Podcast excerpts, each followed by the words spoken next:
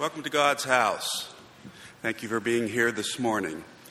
Would you stand with me as we begin our time of worship together?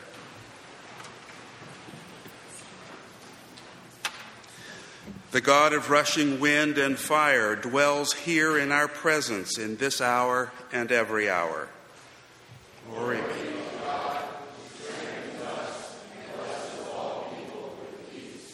God, who called all the world into being, calls forth new life in us today.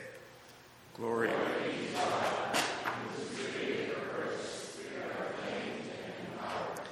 God, whose Spirit unites all people in a common language of love, confirms his gifts in us as we gather here. We can walk in confident expectations. Hallelujah. Gracious God, you have heard our words. Make them true in each of us. May they be true this morning in all of us. In Christ's name, amen. Join us in singing.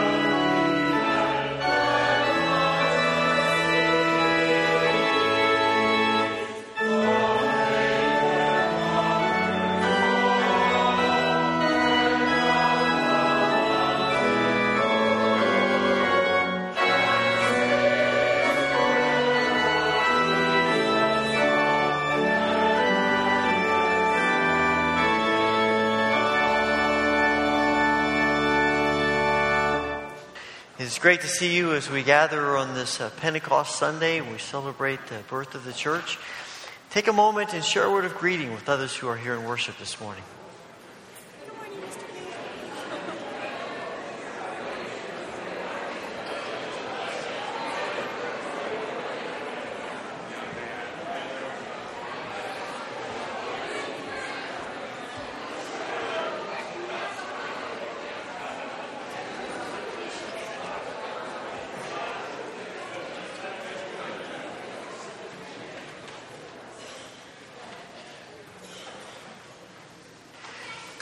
As you can see from the bulletin, there are a number of things happening in the life of the church. I encourage you to uh, look at those and engage yourself in as many as you can. You see the worship schedule for the next few months, as well as that does uh, change a little bit in the coming weeks. Uh, also, we uh, continue to pray about situation in Nepal, and there is information in the bulletin about how you can contribute funds to the Wesleyan Church or through World Hope as the ongoing relief effort continues and will be continuing, I'm sure, for a long time. And we also want to remember our brothers and sisters in the persecuted church, and particularly today, uh, these families in Mexico, and we ask for God's grace uh, upon them as they uh, live out their faith in a hostile environment. I also want to, uh, to mention that we're blessed with a, a, new addition to our church family this week. Emma Hope Odin was born uh, Wednesday morning and uh, we are very excited about that. Thanks. I don't think she made it to church today, but uh, maybe she's listening, I think, in the streaming.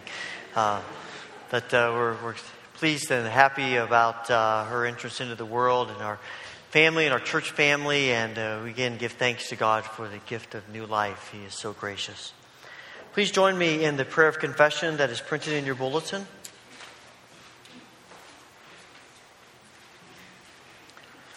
Pray together. Merciful God, we confess to you now that we have sinned. We confess the sins that no one knows and the sins that everyone knows. We confess the sins that are a burden to us and the sins that do not bother us because we have grown used to them.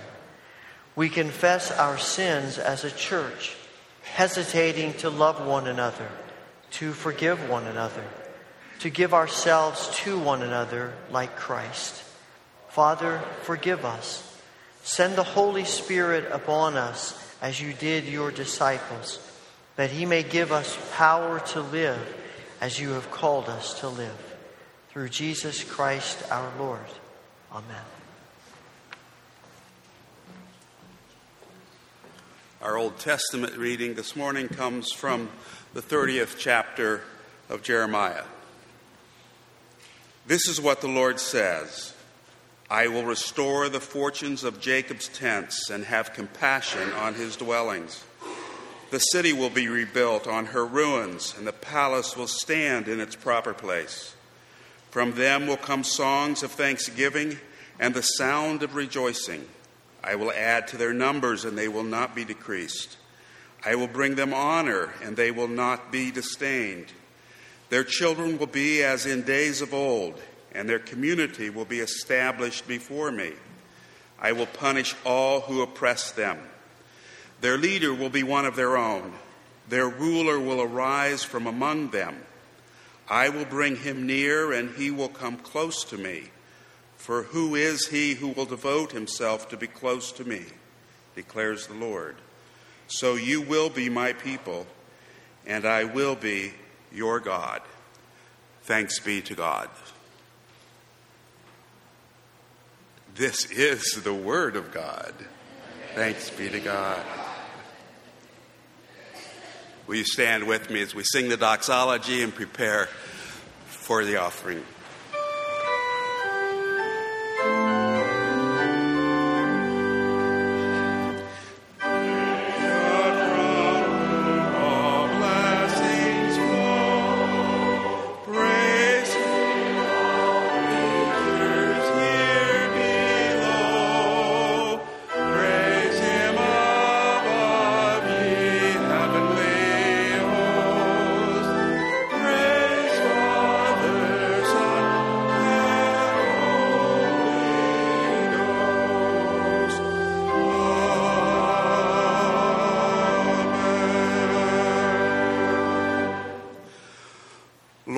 Forgive us for those many times when we think we don't have enough. Help us instead to be grateful and help us to give this morning with grateful hearts. In Christ's name,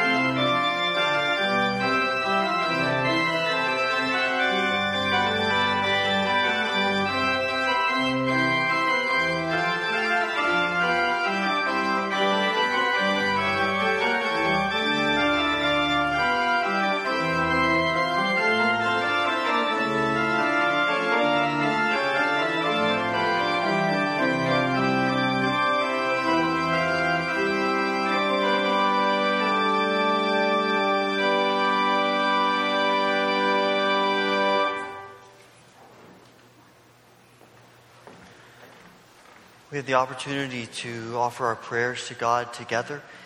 As we pray, if you would like to use the altar rail as the place where you offer your prayers, please come and join me.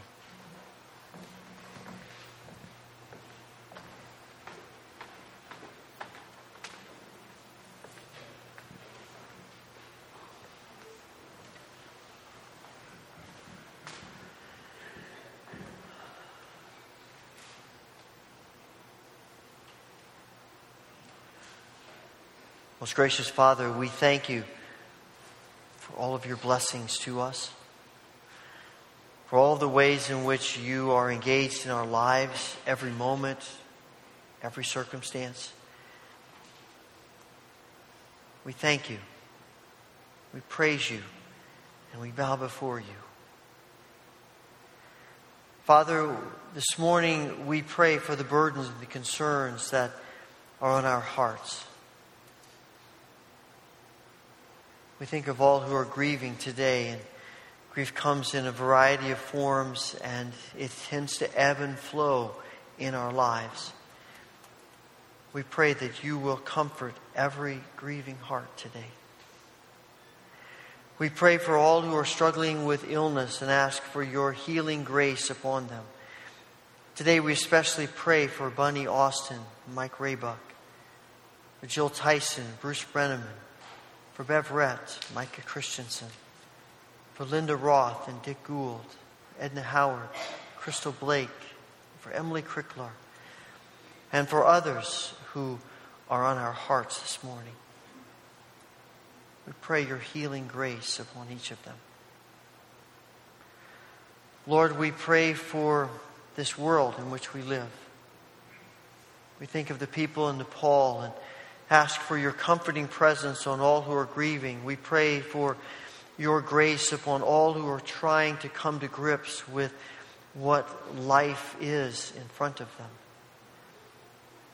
We pray for those who are involved in uh, the cleanup and the restoration and trying to meet the very basic needs of so many people.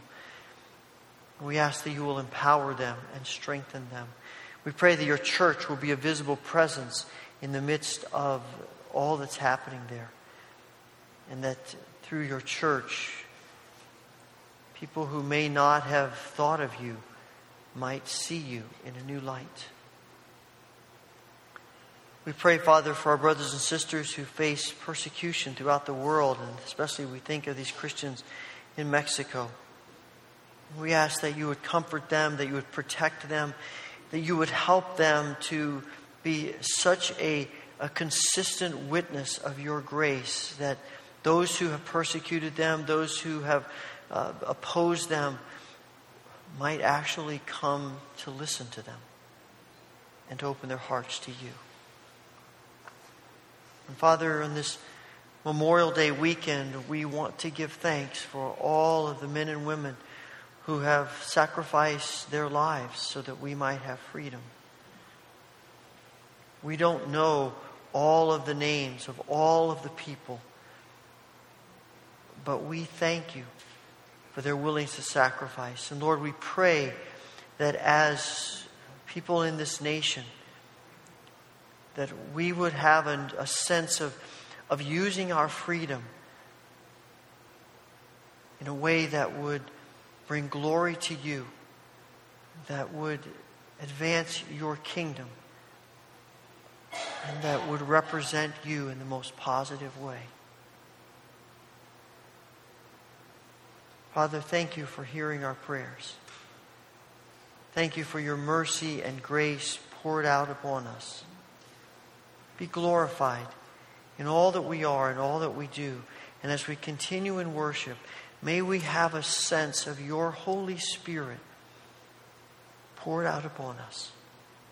We pray all of this in the name of our Lord and Savior Jesus Christ, the one who leaves us the model for prayer, which we now pray together. Our Father, who art in heaven, hallowed be thy name. Thy kingdom come, thy will be done on earth as it is in heaven. Give us this day our daily bread and forgive us our debts as we forgive our debtors. And lead us not into temptation, but deliver us from evil. For thine is the kingdom and the power and the glory forever.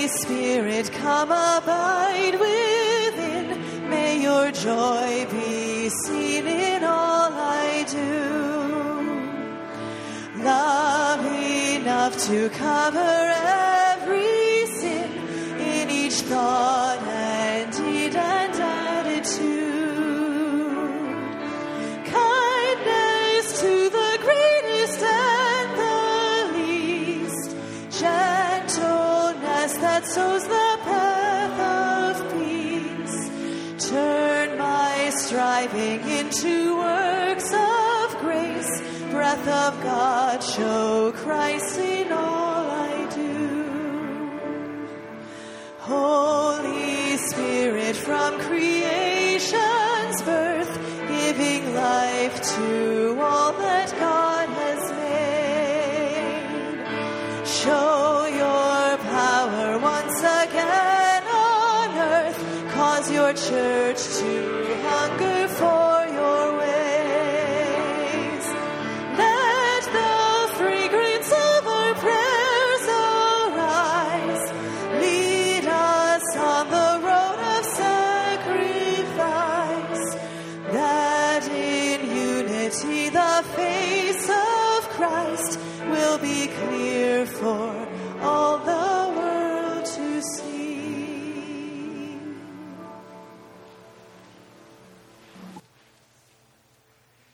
with me for the reading of the gospel and then stand remain standing afterward for the hymn. From John chapter 21. Afterward Jesus appeared again to his disciples by the sea of Galilee. It happened this way. Simon Peter, Thomas, also known as Didymus, Nathanael from Cana in Galilee, the sons of Zebedee, and two other disciples were together. I'm going out to fish, Simon Peter told them, and they said, We'll go with you. So they went out and got into the boat, but that night they caught nothing. Early in the morning, Jesus stood on the shore, but the disciples did not realize that it was Jesus. He called out to them, Friends, haven't you any fish? No, they answered. He said, Throw your net on the right side of the boat, and you will find some. When they did, they were unable to haul the net in because of the large number of fish. Then the disciple whom Jesus loved said to Peter, It is the Lord. As soon as Simon Peter heard him say, It is the Lord, he wrapped his outer garment around him, for he had taken it off, and jumped into the water. The other disciples followed in the boat, towing the net full of fish, for they were not far from shore, about a hundred yards. When they landed, they saw a fire of burning coals there with fish on it and some bread. Jesus said to them, Bring some of the fish you have just caught. So Simon Peter climbed back into the boat and dragged the net ashore. It was full of large fish, 153. But even with so many, the net was not torn. Jesus said to them, Come and have breakfast. None of the disciples dared ask him, Who are you? They knew it was the Lord. Jesus came, took the bread, and gave it to them, and did the same with the fish. This was now the third time Jesus appeared to his disciples after he was raised from the dead. This is the word of the Lord.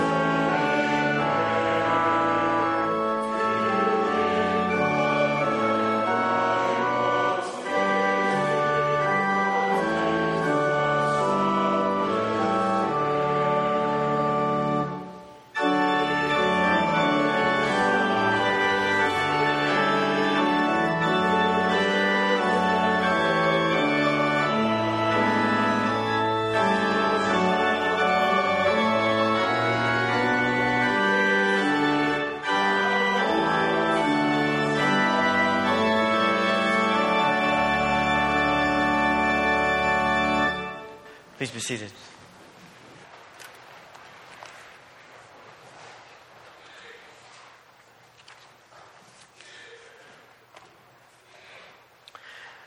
On this Pentecost Sunday, thinking about the church, today is uh, the day we remember the birth of the church and the coming of the Holy Spirit on the disciples of Pentecost as recorded in Acts chapter 2. And as I ponder the, the church, there's a part of me that worries about the church. I, I worry about um, the persecution, the opposition that the church is facing in so many places of the world. We hear stories of places where the church historically has been so strong and now it's virtually non existent. I, I, worry about the direction sometimes that the church is taking and some of the, the decisions that we are making as the church worldwide. There's a lot to, of, to bring anxiety to us if we care at all about the church. And as I've been pondering that, I was thinking as we've been working through John chapters 20 and 21 and working through the Easter season and thinking about the resurrection of Christ. And I think John 21 has something to say to us about those concerns, those feelings of anxiety we have about the church. As we read this morning, Peter and the disciples are at the Sea of Galilee. They have witnessed, have uh, encountered Jesus, the resurrected Jesus, twice. Both of those times were on Easter Day, the day of resurrection, in the morning uh, and in the or the evening. I'm sorry, the first one was in the evening of that day, and then a week later, uh, they encounter him again. And it seems as though some time has passed, and now uh, Jesus, they're waiting for Jesus to come again. They're in Galilee like he told them to, to, and they're waiting for him, and he isn't showing up. And finally, Peter says, I'm going to go fishing. And the others say, We'll go with you. And they go out in the boats, and they spend all night fishing, and they end up with nothing. And the next morning, there's a solitary figure standing on the beach, and he calls out to them, Have you caught anything? No. Well, cast your nets on the other side of the boat. And they do. And they bring in this huge haul of fish. And John says, That's the Lord. And Peter jumps out of the boat and races in, and they have this amazing encounter eating breakfast with Jesus and talking to Jesus. As you read that story, as I, as I read that story, my mind drifted back to a story that sounds very similar in the fifth chapter of Luke's Gospel. Here the, here's what Luke writes. This is Jesus has just been in the boat. He's teaching from the boat. And then it says, Jesus said to Simon, Now go out where it's deeper and let down your nets to catch some fish. Master Simon replied, We worked hard all last night and didn't catch a thing. But if you say so, I'll let the nets down again. And this time their nets were so full of fish they began to tear. A shout for help brought their partners in the other boat, and soon both boats were filled with fish and on the verge of sinking. And when Simon Peter realized what had happened, he fell to his knees before Jesus and said, Oh Lord, please leave me. I'm too much of a sinner to be around you. For he was awestruck by the number of fish they had caught, as were the others with him. His partners, James and John, the sons of Zebedee, were also amazed. And Jesus replied to Simon, Don't be afraid. From now on, you'll be fishing for people. And as soon as they landed, they left everything and followed Jesus. Now, this story in John 21, again, huge catch of fish, and it threatens the net. But what fascinates me when you compare these two stories is that in Luke chapter 5, he tells us that they have this great catch of fish, and the nets are about to tear, and the boats are about to sink, and Peter tells Jesus, Get away from me. And in John 21, they catch, again, a huge catch of fish, and the nets do not tear, and the boats do not sink, and Peter can't run to Jesus fast enough. And I think there is something in these two stories that speak to us about the precarious nature of the kingdom pre resurrection versus post resurrection. I think there's a metaphor in these two stories. In the story in Luke, the, the nets begin to tear, the boats begin to sink. I think it's a metaphor for the precarious nature of the kingdom as Jesus goes through his life on earth in his ministry. He is fully God, but he is also fully human. And sometimes I think we forget that. I'm not sure everyone believes that when Jesus is tempted, he's really tempted. He really is tempted to sin. When he goes into the wilderness and, he, and the, Satan comes to him and tempts him, it's not a game. He really is tempted. He could just as easily have said, Yeah, I think I'll jump off here and watch the angels protect me. He, if he didn't, if he's not really tempted, then the writer of Hebrews is lying to us. The writer of Hebrews says that, that we have a high priest who understands what we've been through because he's tempted in the same ways that we are. And it's not really temptation if you can't choose to sin. Jesus doesn't sin. He every time he chooses not to sin. But he could. And there is this precarious nature to the kingdom all through his life. It is the huge risk that God takes to send Jesus and to, to trust him that he is so open to the Father and the Spirit that he will do what is right. But he's tempted. And Satan is doing everything possible to destroy Jesus and to, to, um, to end what Jesus wants to do. I mean, Jesus could have easily at some point have said, I'm sick and tired of loving people. I'm sick and tired of responding in a spirit of grace. I'm sick and tired of, of always speaking the truth all being taken advantage of, being walked on. And I'm not really all that excited about going to the cross. In the Garden of Gethsemane, he prays, Father, is it possible that maybe this doesn't need to happen? But he does. He obeys every moment. But there is this precarious nature to the kingdom all through the life of Jesus. It is the risk of our risk taking God But now, on 21, there is no more risk. Jesus is crucified, He is resurrected, it is finished. The, the kingdom is no longer in jeopardy. It is secure, it's safe. And the only way I could think about describing this, I've been searching and searching for the right word, and I couldn't find it, so I, I had to make up one. And I think what we're describing here is that the kingdom is like an untearable net. It cannot be torn. It doesn't matter how many fish are in it, it is not going to tear. It's secure. And our faith as Christians, as the church, rests on that truth that the kingdom of Jesus Christ, the kingdom of our risen Lord, is secure. And we live in that. And we need to know that, and we need to embrace that, and we need to be embraced by it because we live in a world in which the church is under pressure continually. Often the pressures from the, ex, from the outside of this, from outside the church. In the book of Acts, not too many days after Jesus has this encounter with the disciples, Peter and John preach the gospel and they're arrested. And then they're arrested again and they're beaten and they're arrested again and again and again and eventually they are martyred. Stephen is stoned to death because he's a follower of Jesus. Paul is beaten and imprisoned and eventually martyred because he's a follower of Jesus.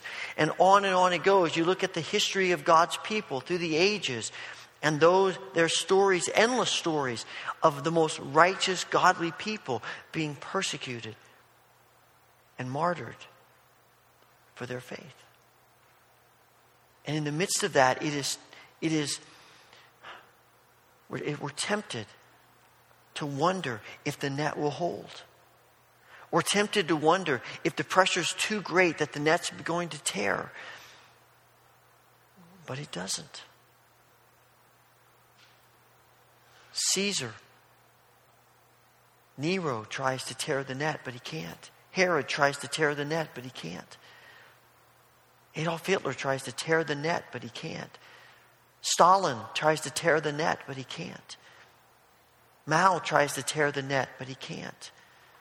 Idi Amin tries to tear the net. He can't. ISIS is trying to tear the net. It can't.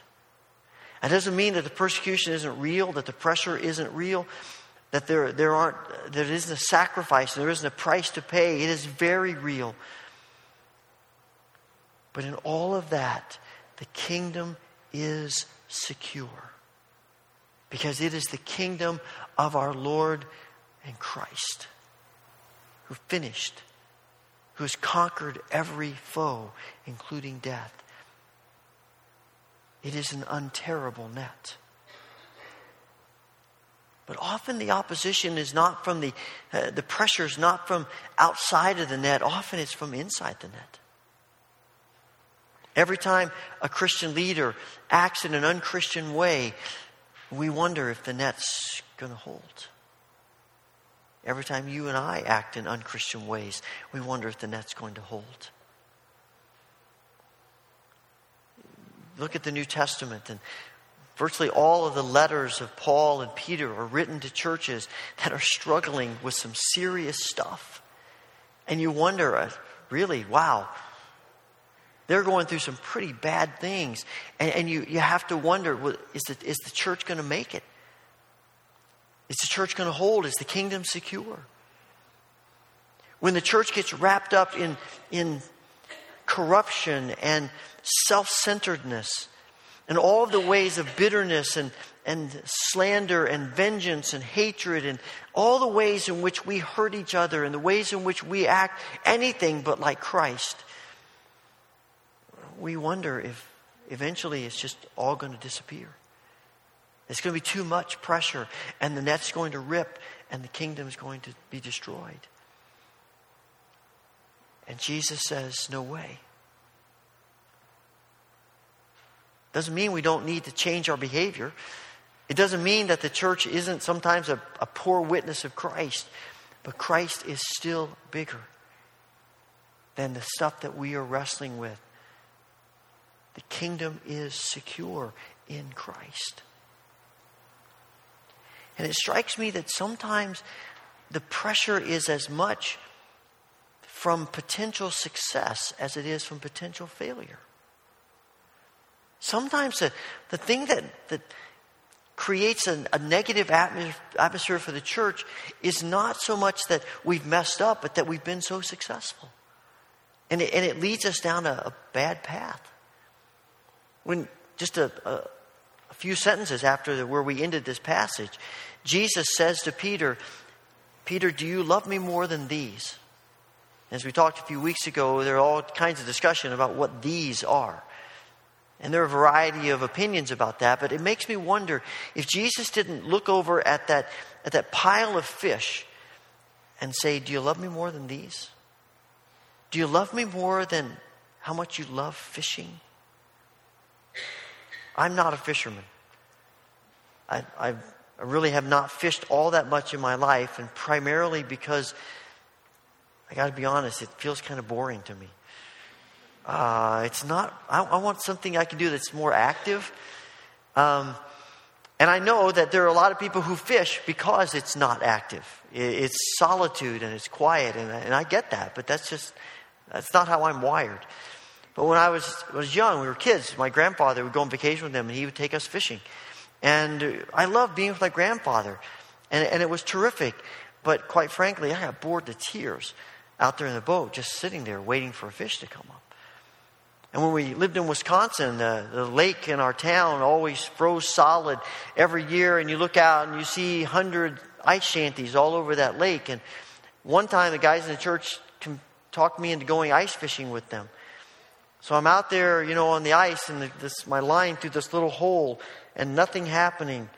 And I'm thinking to myself, now I'm bored and freezing.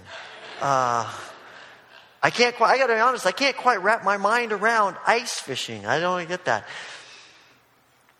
I, I would, I'm much more interested in, in doing other things. But then one summer, we were on vacation with some of my family members, and my brother in law uh, rented a, a guide, got a guide for us. We were at Smith Mountain Lake in Virginia, and he took us out, and we, were, we caught a whole bunch of striper bass. These are just a few of them that we kept. Now, that was fun. And what I discovered is what I don't like is drowning worms. What I like is catching fish.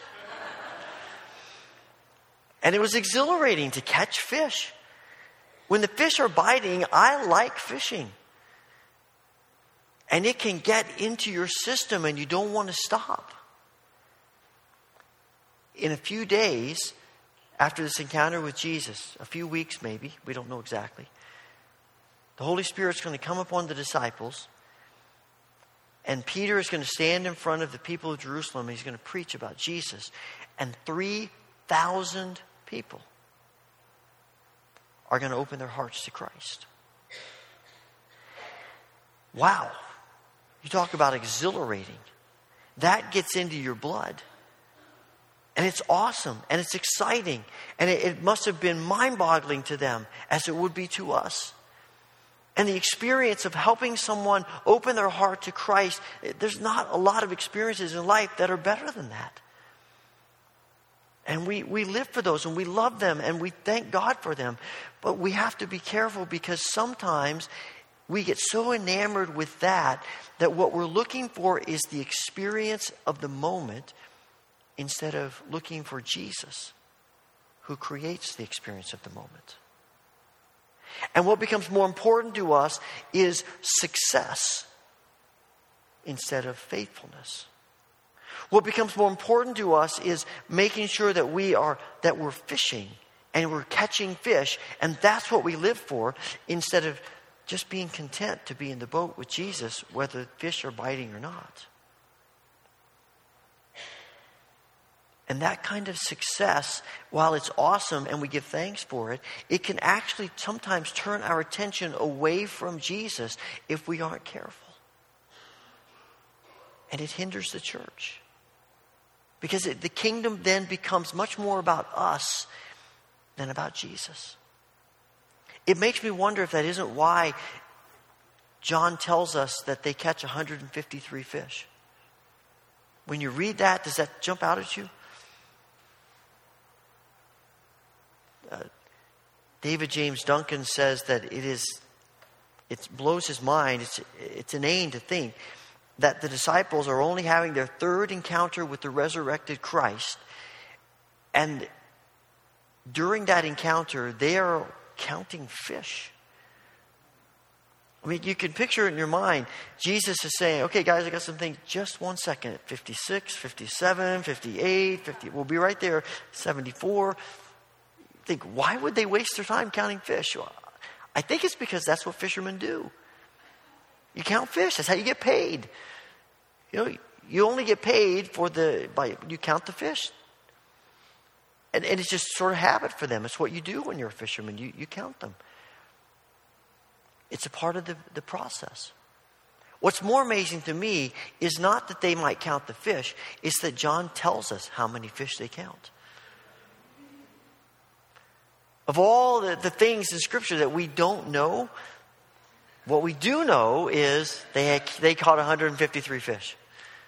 And there are all kinds of theories about why that's important for John to, to say it.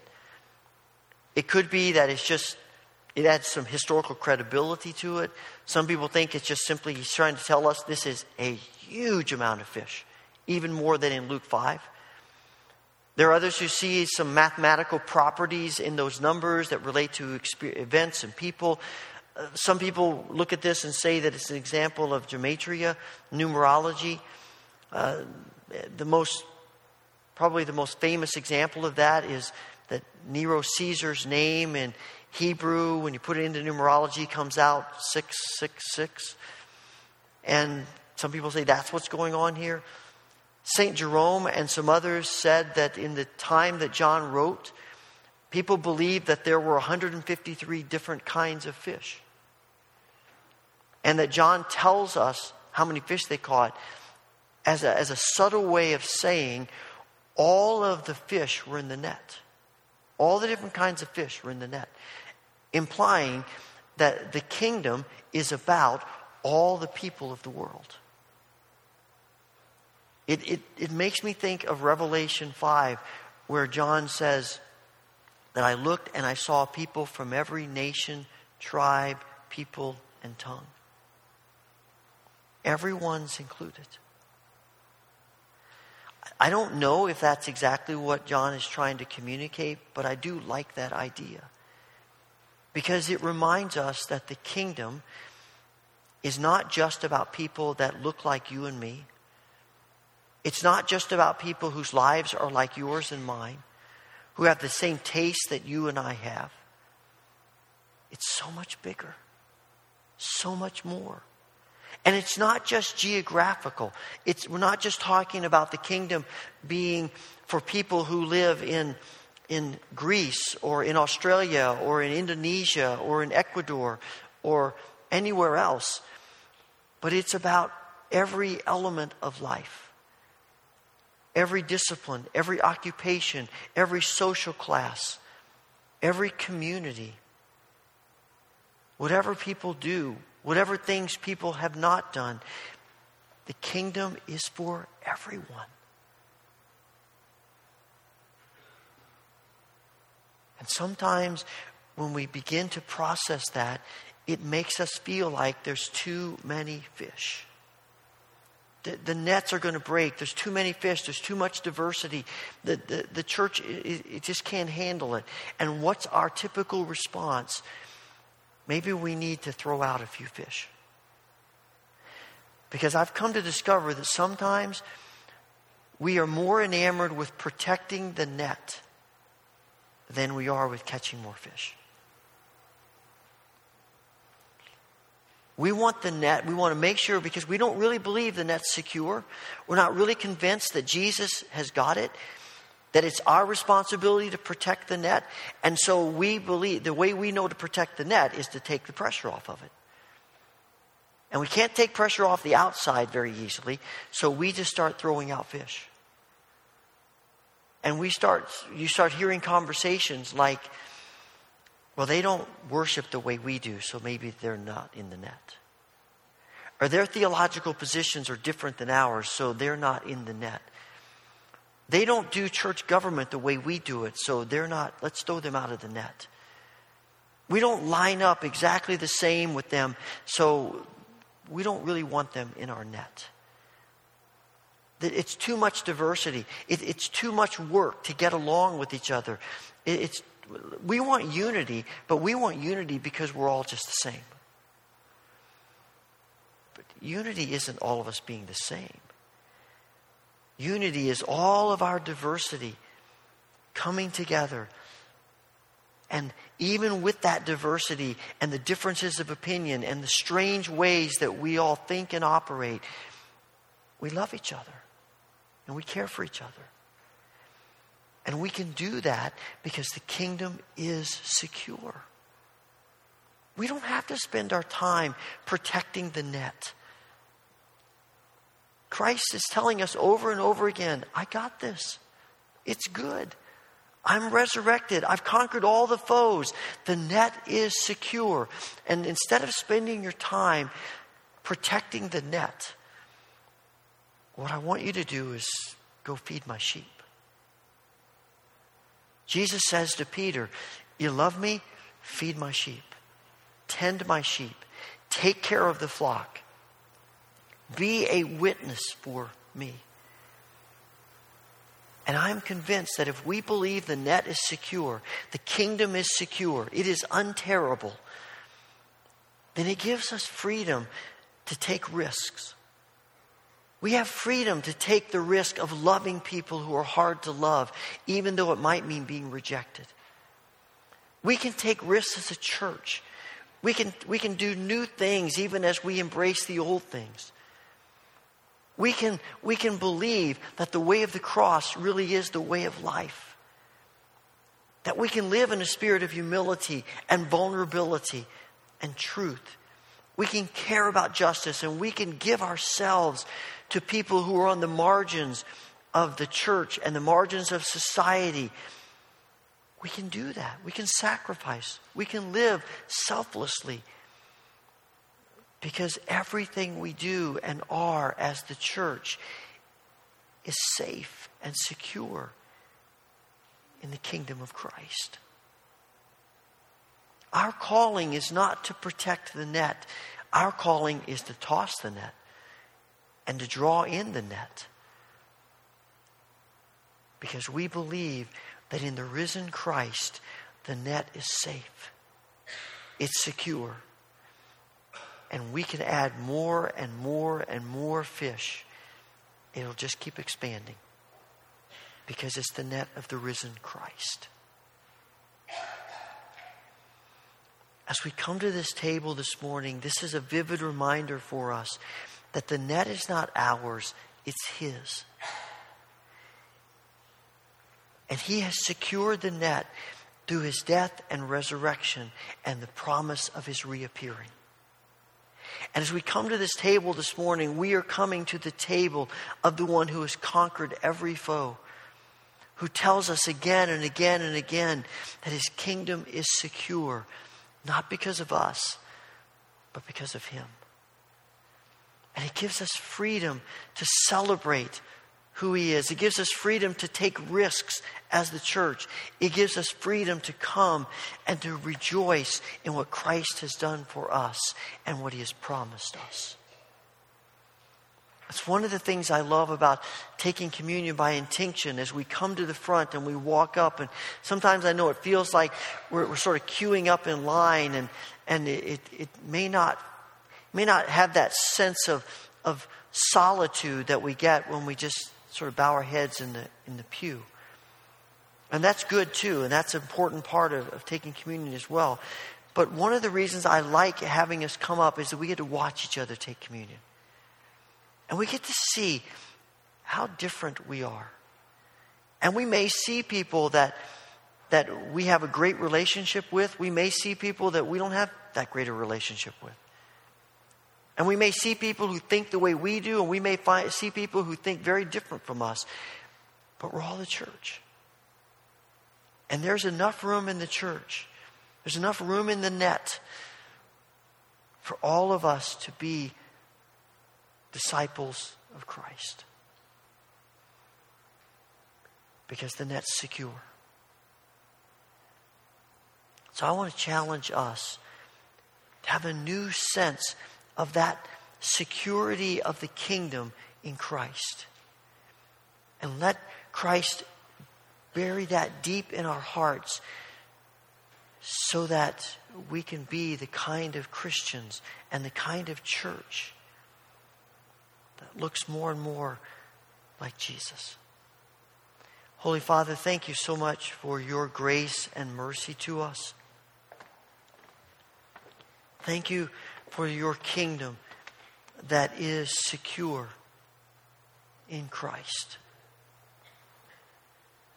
Assure us, Father, of that truth. And may it change the way we think and the way we live and even who we are as your church, your people in this place. We pray your abundant blessing upon the bread and the cup of which we are about to partake.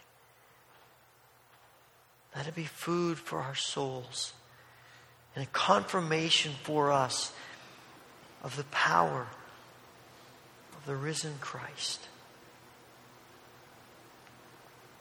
We pray this in His name. Amen.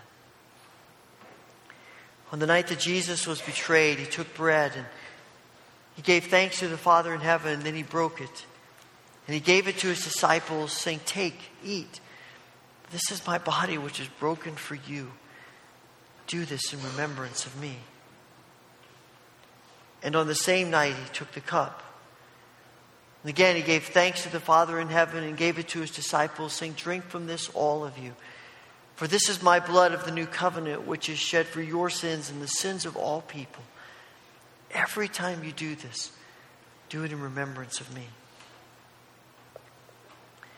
As you're released by rows this morning, come to the front, tear off a piece of bread, dip it into the cup, eat it, and then you may return to your seat by the outside aisles. The altar rail is always open if you would like to stay and pray. If coming to the front is difficult for you, or if you just simply prefer, we have trays of bread and cups, and we're happy to serve you in your seat. Just let the usher know as your row is released.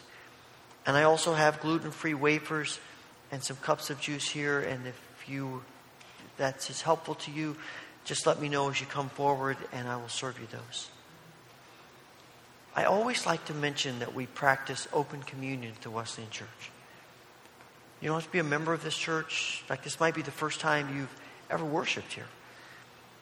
But if you come today with your heart open to Christ and with a desire to be a part of His living kingdom, then come. Receive these gifts from the hands of our gracious, loving Heavenly Father.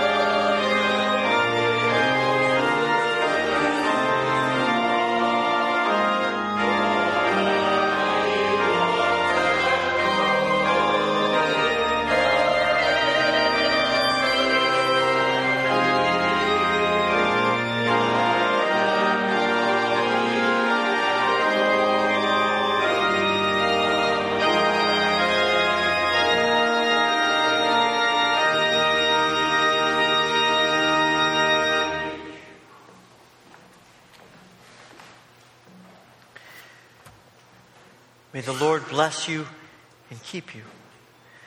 May the Lord make his face shine upon you and be gracious unto you.